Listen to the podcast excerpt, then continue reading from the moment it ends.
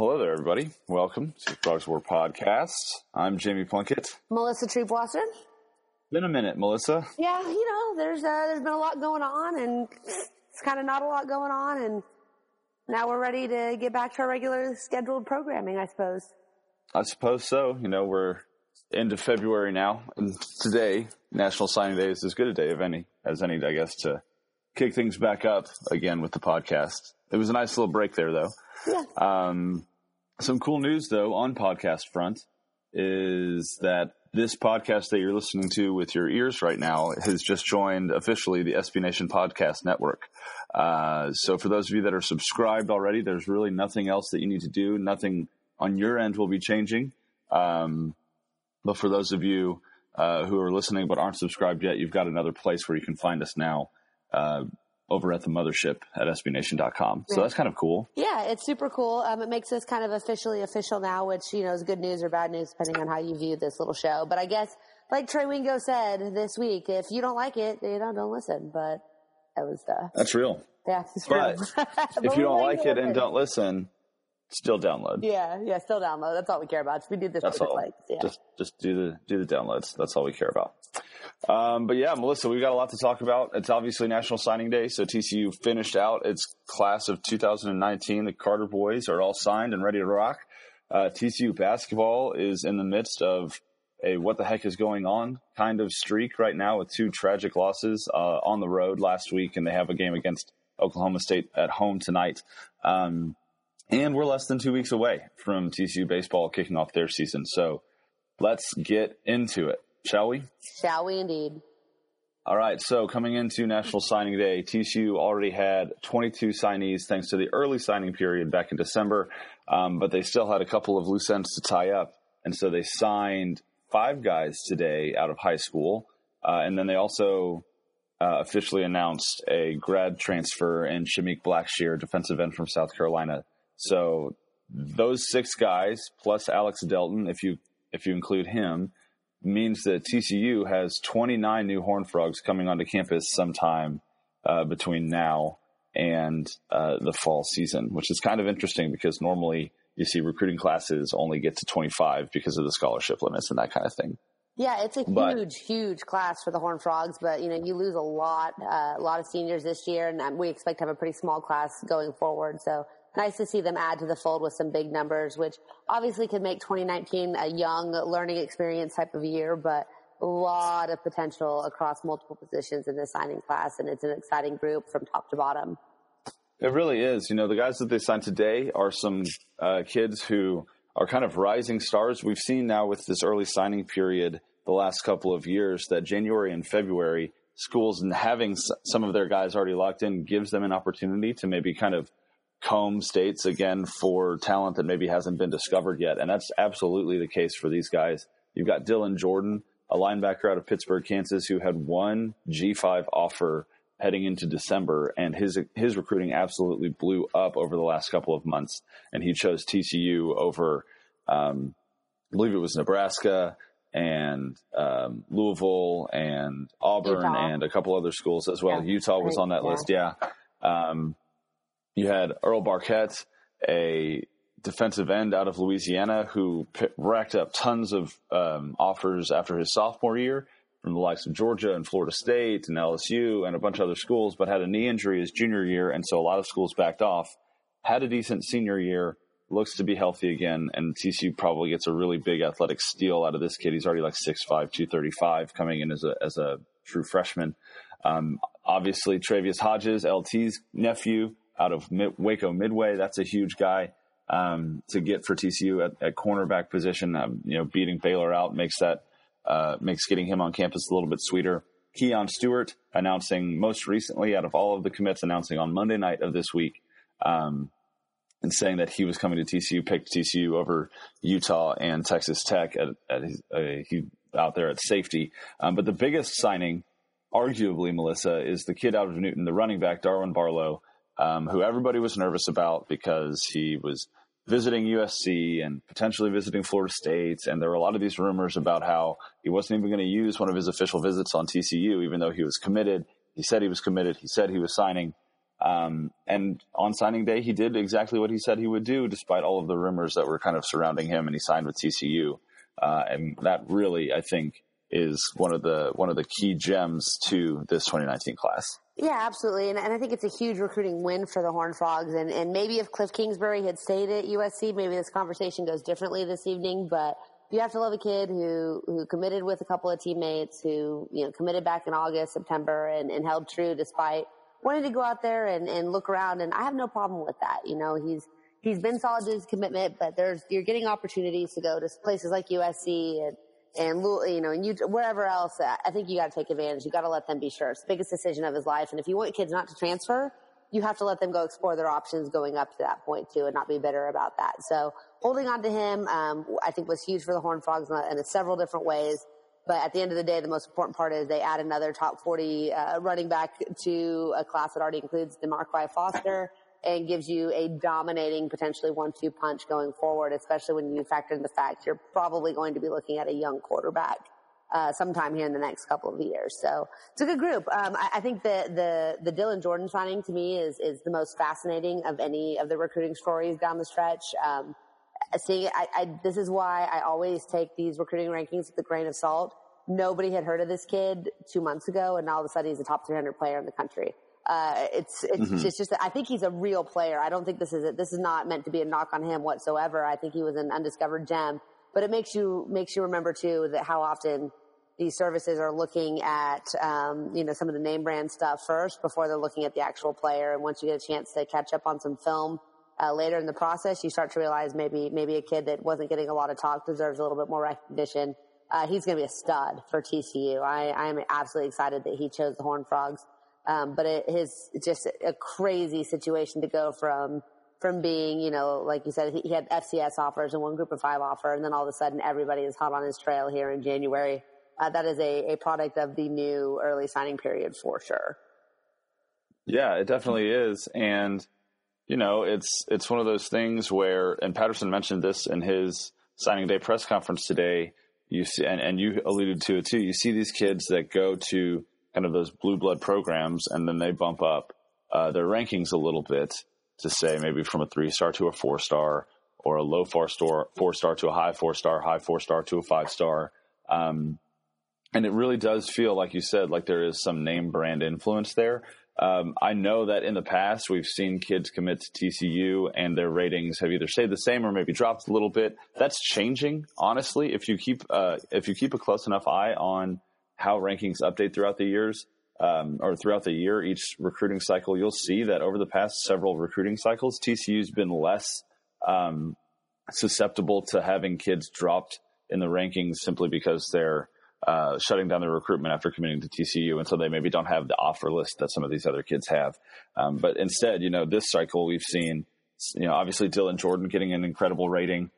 Guys like Carter Johnson have bumped up in the ratings a tremendous amount. Josh Foster is another one who bumped up in the ratings. Max Duggan has bumped up in the ratings, even though he was high to begin with. Colt Ellison is another guy that you can talk about that was a pretty big riser, despite his injury. And so I think that is an indicator too of maybe TCU starting to get the benefit of some of that. If this kid's going to TCU, maybe there's really something there, because people are starting to know how good of an evaluator Gary Patterson and his staff are. That's not to say that these kids aren't worthy of those ratings that they've received, but you know, it's kind of one of those underlying games that always gets played in the midst of the recruiting season. Yeah, absolutely. I mean, at the end of the day, the most important thing is I think Gary Patterson has identified a recruiting class that he's really excited about, that does a lot of things well on both sides of the ball. And the best thing of this whole group is I think what they did was really go out and identify need. You know, when we saw over the transition from the Mountain West Conference to the Big 12, it was more about what are the best possible athletes and players that we can get, because we need to build that stockpile of, you know, 3-4-star recruits, guys that they can come in and play at this level right away. Now they can be a little bit choosier. You know, they can take a few more chances. They can go out and identify the types of players that they want, instead of being worried about the caliber of athlete that they are overall. And we saw that specifically in the makeup of this group. A lot of defensive linemen, a lot of linebackers, a lot of secondary players, and really just a handful of offensive skill position players, which is probably, you know, you would assume the deepest group on the team if everybody develops at the rate we expect. Yeah, absolutely. So let's get into that. Let's get into some of the details of this class a little bit. Today, Patterson made it really clear that he's in love with this recruiting class. It's 32nd overall in the nation. It's third in the Big 12 as far as recruiting classes go. But he said this is arguably the fastest class top to bottom that he's ever recruited. Mm-hmm. And he named specifically that there's exceptional speed at safety, at wide receiver, and at linebacker. And if you know anything about TCU's defense, you know that it thrives when it has speed at every position. So that has to make TCU fans incredibly happy, doesn't it? Oh, absolutely. And the speed is a real deal. And the thing that's different about maybe this kind of class and what we saw kind of towards the end of the Mountain West Conference days when they were recruiting at a high level, they're fast, but they're also like prototypical size for their position. I mean, with the exception of Travis Hodges Tomlinson, everybody else looks the part of a Big 12 athlete when it comes to height. And Hodges is such a athletic dude that he can make up for the fact that he's maybe only 5'9". I'm kind of in the mold of Ardarius Washington, who the Frogs signed last year and got some snaps as a safety this year. But you've got 6 foot tall corners, you've got 6 foot tall wide receivers, you've got big running backs. These guys are big and fast, which makes them super, super dangerous for whatever position that they're playing. It really does. And, you've got a couple guys who on the list of commitments, if you look at the commit list, that they're probably going to be switching positions, or maybe their position will be clarified a little bit once they get on campus. You've got a guy like Parker Workman, a JUCO kid who's listed as a linebacker on 24/7, but he's already on campus. He's already been shifted over to defensive end to help kind of boost the depth there. And he's a guy at 6'3", 240, really fast, incredibly strong guy. You put a couple more pounds on him, and he's playing at Ben Banigou's weight of 247, and he might be able to really do some damage there right out of the gate. But I think one of the most impressive aspects of this recruiting class is the fact that they have two top 30 running backs in the country, according to pretty much every ranking system across the board, and Demaryiqua Foster and Darwin Barlow. You look at the frustration that we've had with TCU's offense over the last several seasons, and it's been because we feel like there's maybe not as much opportunity for the running backs to run as we've wanted as fans. We've talked about how much we wanted Kyle Hicks to get the ball, and then we've talked about how much we wanted Darius Anderson to get the ball. Now we want Shaywell to get the ball. He got the ball, 40 times basically in the Cheez-It Bowl and ran for 200 yards and a couple touchdowns, and TCU gutted out a really ugly game. Also, better than the Super Bowl. 100%. Just a side note. And now you have an opportunity to bring in these two guys who are incredibly dynamic runners who racked up just insane stats in their high school careers. I think combined their senior year, they had something like close to 6,000 rushing yards and 75 rushing touchdowns between the two of them, or something like that. Seems good. It's just absolutely, yeah. I think those are good numbers. But you have two guys now that kind of come in and maybe take that mantle from Darius and Shaywell when the time comes. And it's just, kind of a reloading situation at run backer. We've got 8 defensive backs in this class, 3 cornerbacks and 5 safeties, including one, Josh Foster, who's listed as an athlete. He's the other kid from Newton that signed. He's Darwin Barlow's teammate. And Gary Patterson called him the steal of the class today. So that's a guy to keep an eye on, is Josh Foster. 8 guys from the trenches, 3 offensive linemen and 5 defensive linemen, 3 linebackers, 2 wide receivers. But Melissa, the 2 best additions in some fans' eyes will be punter Jordan Sandy and the preferred walk-on kicker Griffin Kell. I am so first of all, everyone, this is unfortunate because this is probably our fault, Jamie, if we're being really honest. But the new Miami punter kind of went viral today because he's covered in tattoos, because he's like 42 years old and he's got, 3 or 4 toddlers or something. But Jordan Sandy is also equally as tatted up. And maybe it's because TCU is not Miami. But we have ourselves an Australian tatted up punter, and it's a beautiful thing. And I think he's going to be great. Everything I was able to find about him, he looked like the real deal. And so that's, Adam Nunez is of course in the transfer portal now. So finding a punter that could really, just kind of knock the laces off the ball was a key addition for the Horned Frogs, and stealing him from Texas Tech is even better. But I am super excited about Griffin Kell too, the preferred walk-on. I know Jaden a little bit. My class has worked with him, in promoting his company. And so I've actually been to several of his camps and lessons. And I've seen Griffin kick it, and this kid looks like the real deal. We've got one more year, Jonathan Song and Cole Bunce, and however that shakes out, but he's a guy who could certainly come in and give those two guys a run for his money right away. Really solid high school career at Arlington High, did a lot of things well. He's got distance, he's accurate, and he's been trained by what many people would say is the best kicker in TCU history, and that's Jaden Overcom. So it's really hard not to get excited about a kid that's been working with a legend like Jaden. And so I'm really glad that he ended up choosing TCU over Houston down the stretch.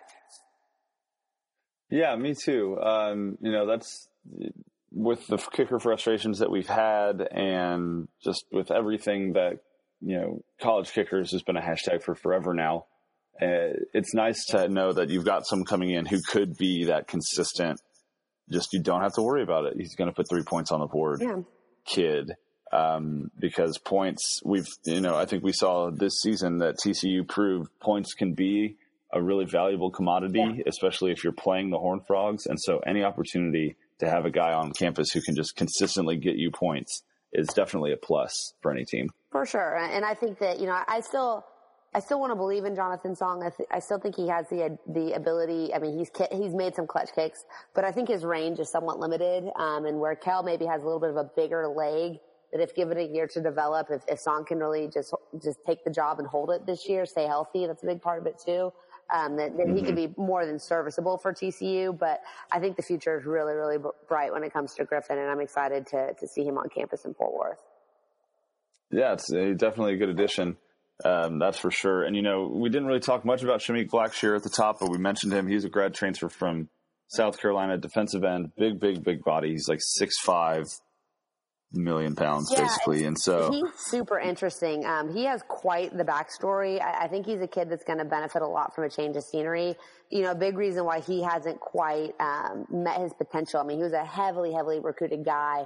Every SEC and a lot of ACC programs were after him. He got hurt in high school. And then his first year on campus in Columbia was actually the victim of a shooting incident at a club, an innocent bystander from what I understand. But that set him back quite a bit. And so I think getting coached up by Gary Patterson, Zarnell Fitch, and the defensive staff over at TCU, if he can get anything close to what his potential is, he has a chance to be maybe one of the absolute steals and kind of a conference newcomer of the year type player if his head's in the right place and if he can come and take coaching and get developed quickly. Obviously, it'd be great if he was on campus now in January because they'll only have the summer and the fall to work with them, but he has the tools. I mean, he looks the part of a big, nasty defensive end, kind of a taller L.J. Collier. So hopefully he lives up to his billing and can be healthy in his last year eligibility and make a name for himself.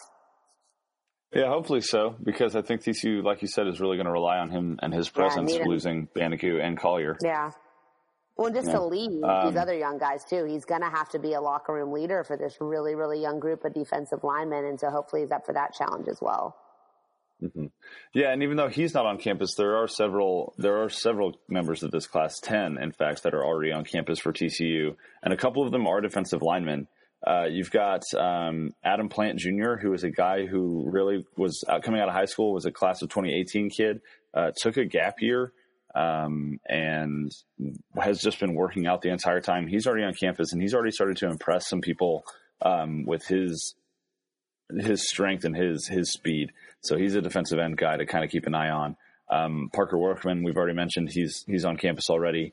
And then beyond that, you've got some guys that it's really nice to have on campus. You've got Max Duggan, 4-star quarterback on campus. Donovan Collins, the OG commit for this class, mm-hmm. was also an early enrollee. The kid was committed for like almost 2 years before he stepped foot on campus, which is just nuts to me. You consider all of the things about college football nowadays that, transfers are rampant, flipping and, lists of top 20 schools and all this other stuff. Donovan Collins straight up committed, stayed committed for almost 2 years, and then took care of his business in the classroom to become an early enrollee. That's the kind of frog factor, right, that you really like to see in a kid. You've got offensive linemen Brandon Brown and Marcus Williams get on campus early, which is huge, 2 high schoolers. And then you've got 2 more JUCO guys, Sonny Missy at defensive tackle, Michael Barkley, who's wide receiver, who's part of the speed that Patterson was referencing today in his press conference. Then you've also got a kid, safety, Nook Bradford, who took a year at post high school, pre-college, military academy, just to take another year. And he's another one of those athletic freaks that Patterson's really kind of drooling over. That's already on campus, getting work, getting his head wrapped around what his expectations are in the secondary. Just another really big addition for the Horned Frogs. Yeah, it's nice to let those guys kind of get the opportunity to start working together, to start building that chemistry. And at the end of the day, when you look at everything TCU lost this year and everything they're going to lose next year as far as graduates, some of these guys are going to have to be ready to play, especially when you look at the secondary, the running back position. And Max Duggan, as of right now, is one of only two healthy quarterbacks taking snaps for TCU. Mm-hmm. So, and the other one is Alex Delton.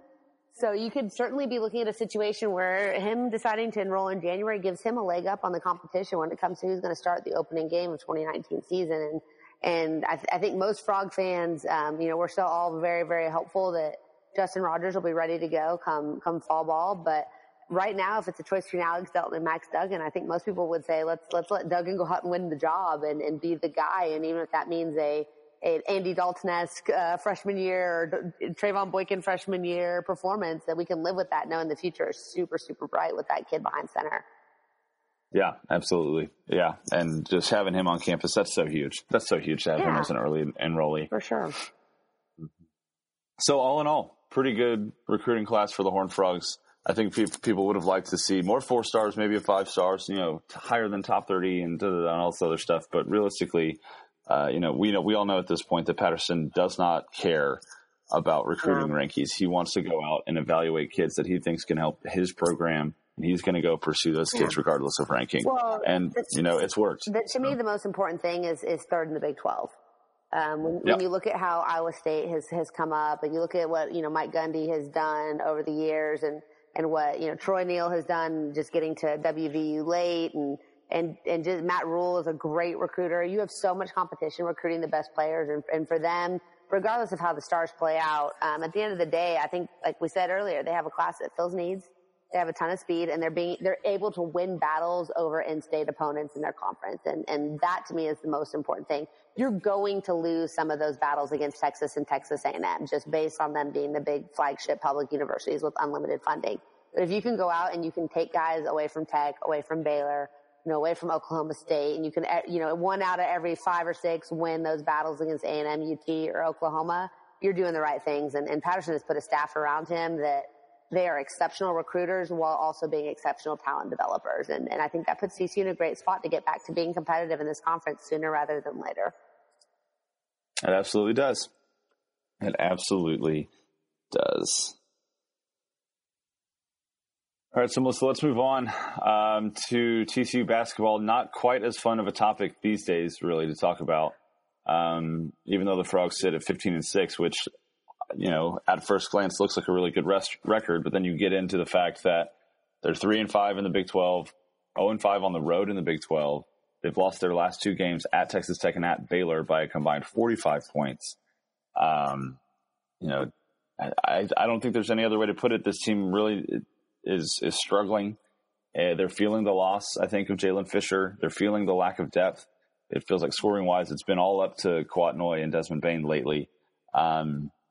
What have you seen from this team over the last week and a half, 2 weeks, that's really got you concerned about this squad moving forward? So first I'm going to give a little silver lining.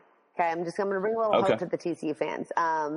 There is another team, a contending team in the Big 12 Conference that most people would say is an absolute favorite to not only be a conference champion, but also to make a significant run in the NCAA tournament. And that team is 1-6 on the road. That team is the Kansas Jayhawks, who has losses at Texas, at Kansas, recently lost at Kansas State. So before we freak out because the Frogs can't win on the road, let's make sure that they focus on winning the games they're supposed to win. Because frankly, coming out of that conference and how good it is and how deep it is, if TCU can just go out and win the games they're supposed to win, starting with tonight's tilt against Oklahoma State, which will probably be last night's tilt against Oklahoma State by the time most people hear this, they're fine.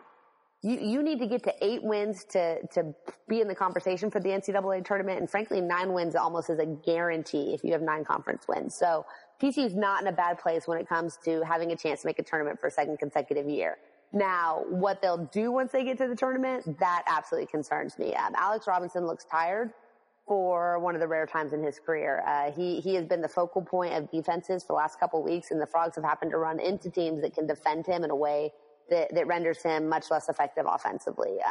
You know, what Tech was able to do, what Baylor was able to do, what Kansas State was able to do is they're long and they're athletic and they can keep him out of the paint. When Robinson can't get in the paint, it makes things much, much harder for Kwat Noy and Desmond Bain. We've also seen Noy and Bain deal with illness over the last couple of weeks, and they have clearly not been themselves. And that's been a huge detriment, because if they aren't scoring, nobody is. That just kind of seems to be TCU's MO. The most concerning thing for me at this point is the defense, especially the three-point defense. What Baylor and Texas Tech did against TCU to break out of Tech broke out of a big shooting slump, especially from deep. Baylor continued to shoot well, but went way above and beyond what they had done the last previous few games. You know, hitting, I think it was 15 threes, 9 of them by Makai Mason. That is something that's concerning, and that to me speaks of tired legs and a lack of depth. What I'm looking for tonight against another really good three-point shooting team is do the Frogs look fresh? Jamie Dixon did a much better job of getting Kendrick Davis involved in the offense early, and getting him off the bench early, letting him take some of the heat off Alex Robinson. They need to play him. And then either Latman or RJ Nembhard need to kind of identify and establish a consistent role. Are you going to be a 3-and-D guy? Are you going to be a ball handler?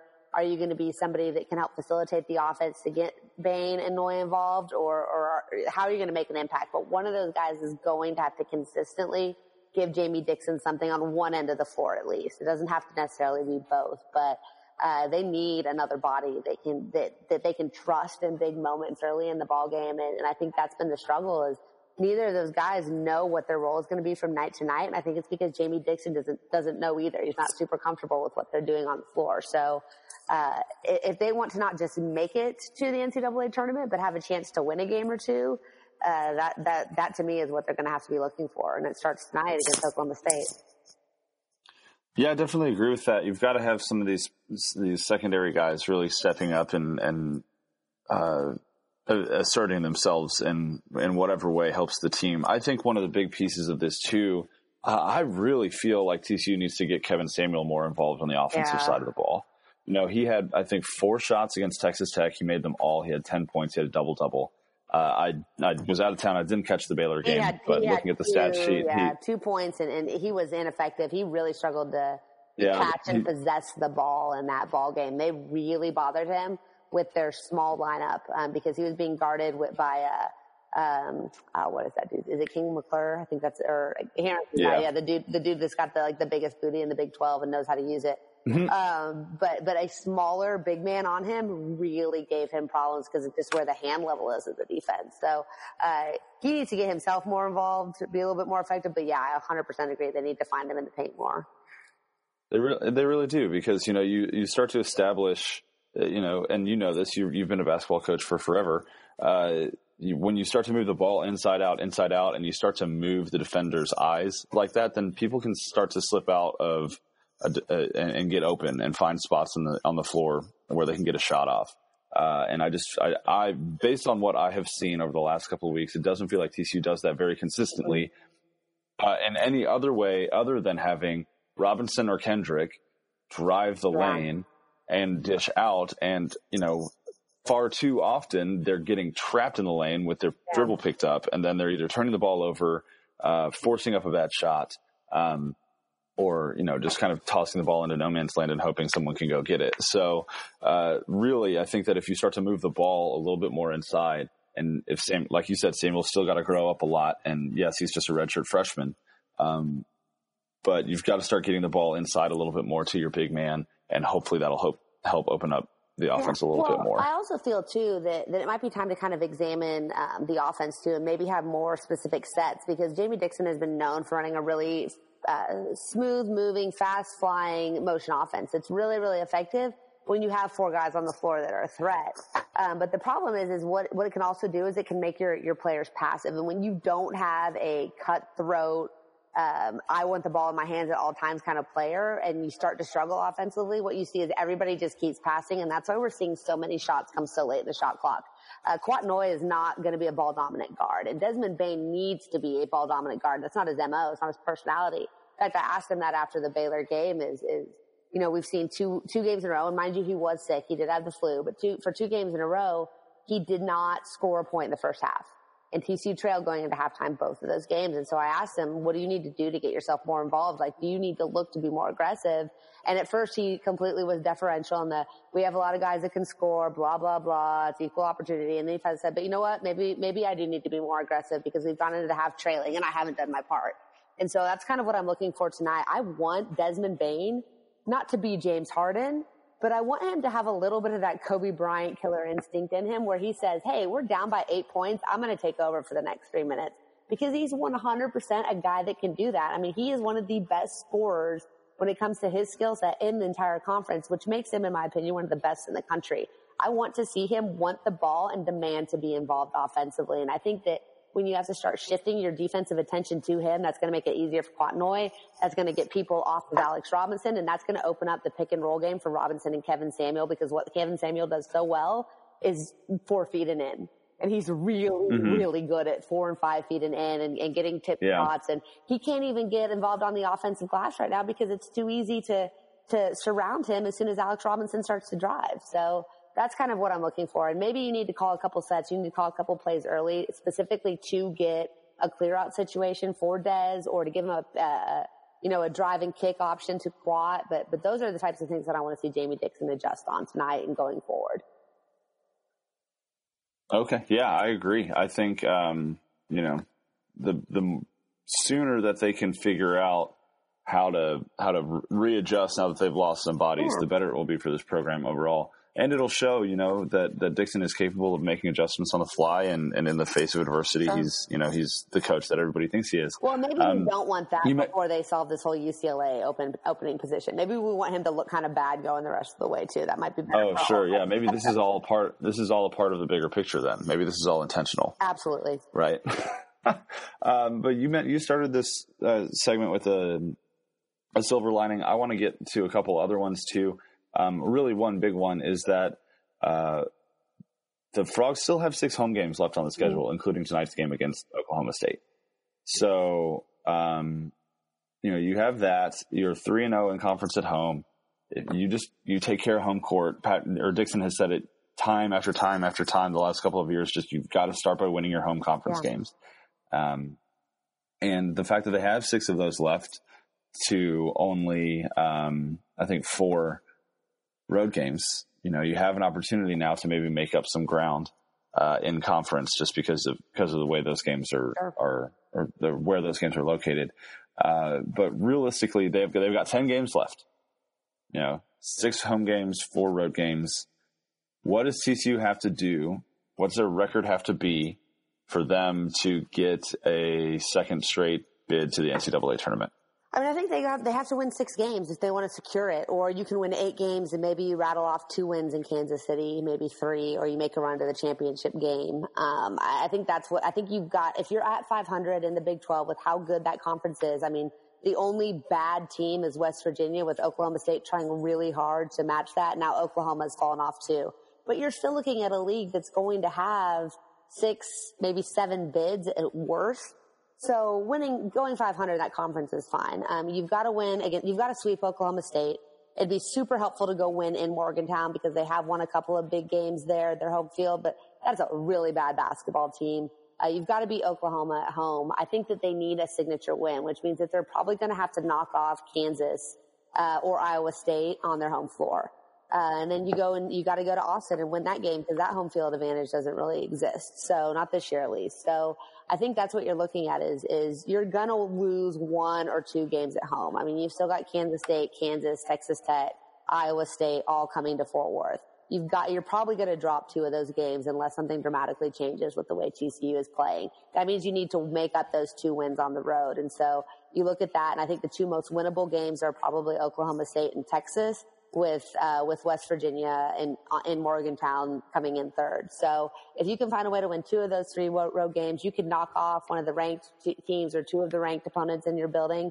You're definitely a tournament team, in my opinion. I mean, that's the nice thing about the NCAA. There's 64 slots. There's not four. And so if you're a 9-9 Big 12 team and you win a game in Kansas City or you win two games in Kansas City and you have a signature win on your resume and one or two road wins, I think you're in no matter what, especially with the reputation that Jamie Dixon has and the way that TCU made that run late, to get them to the tournament last year. So I'm not concerned. My expectation prior to January was this was not just a NCAA tournament team. It was a second weekend team. And now I think that we need to pin our hopes on just getting there for a second straight year to continue to build positive momentum for the program overall. Yeah, I definitely agree with that. I don't think 5-5 will be enough either, because that puts TCU at 20-11 and 8-10 and really probably hovering around 7th or 8th in the Big 12. And then you really start to get into the bubble conversation. Yeah, it definitely needs to be at least 500 in conference. That puts you at 21-10. It feels like it's not that big of a difference, but realistically, when you've got all of these different metrics like KenPom and the NCAA nets and everything else that these committees look at, a win can make a world of difference. So, yeah, I totally agree. It's got to be six wins or more for the Frogs in these final 10. And that's super doable, even with the depth issues and the struggles and the way they've played over the last week. That Baylor game was one of the worst experiences of my life, just as far as covering TCU athletics. I don't know that I will ever hate anything as much as I hated the second half of that building. It was awful. But at the end of the day, it's just one loss. Sure, it sucks, but man, you have a guy go off for 40 points. He could not miss. He could not miss in the second half of that game.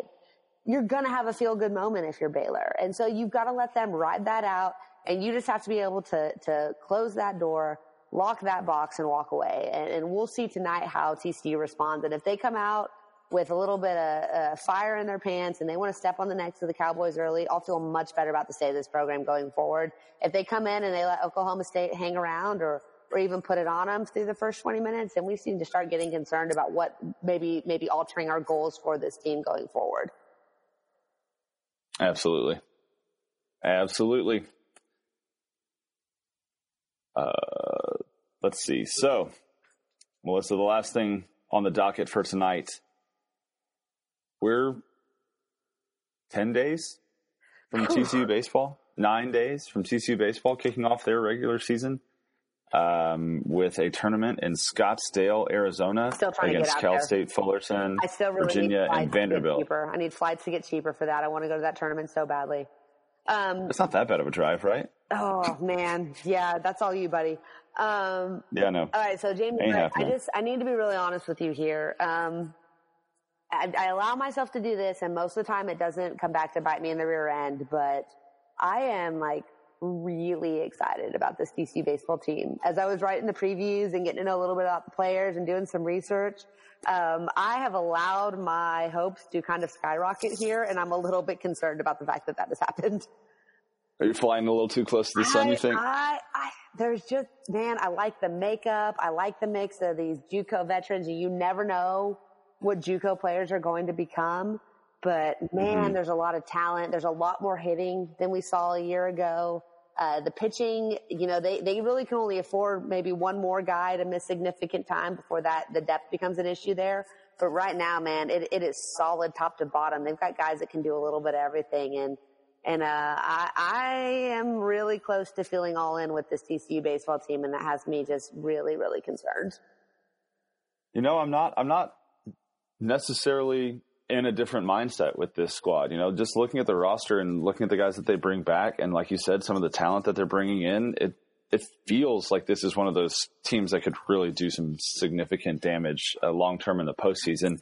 And I think it was Janzik said at their media availability the first day of practice a couple weeks ago that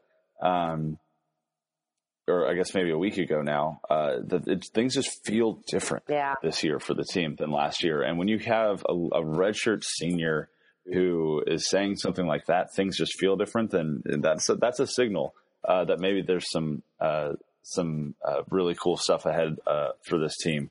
But Jared Janzik is one of those guys that's really going to have an incredible season.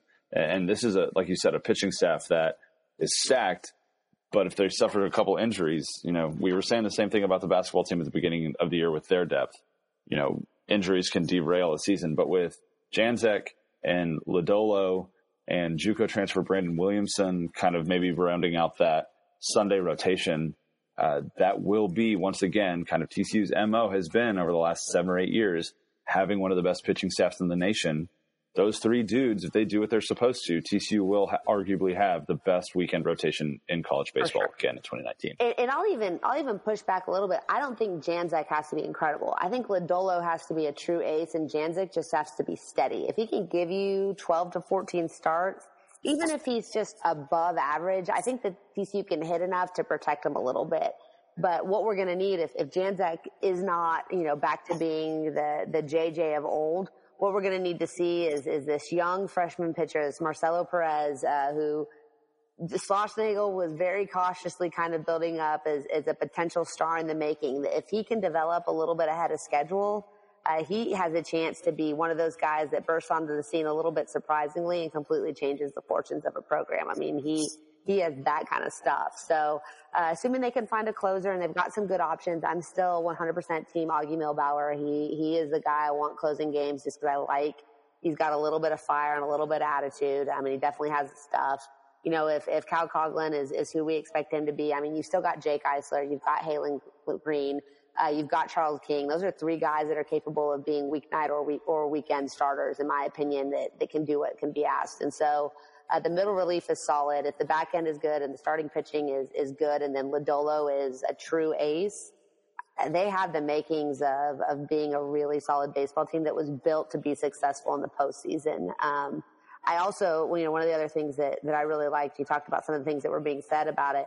Schlossnagel, I think, very purposefully went after some JUCO guys. Because I think TCU's gotten so burned in the draft with freshmen recently, but also I think he wanted some baseball dudes. Being at a really pretty, quaint campus like TCU that's very academically motivated, I think you can get away from like dirty, gritty, you know, dirtbag type baseball dudes. And I think he wanted to bring in some of that mentality of guys who are desperate to make the most of their opportunity. You don't see a lot of desperation in kids that come to TCU. so I think, fair. Yeah. So, and especially in a sport like baseball, that's a non-revenue sport. It's not a full scholarship sport. And I think you need some real need there. And these guys, usually kids that are willing to go the JUCO route, are kids that are willing to suffer through whatever to play baseball, and to where it is such a priority in their lives. And so it sounds like what Schlossnagel was saying is that these are true baseball dudes, still high character guys, still really intelligent people. You know, they're going to still bring up the guys around them, but I think that they're really, really hungry, and we haven't seen a lot of hungry around TCU lately.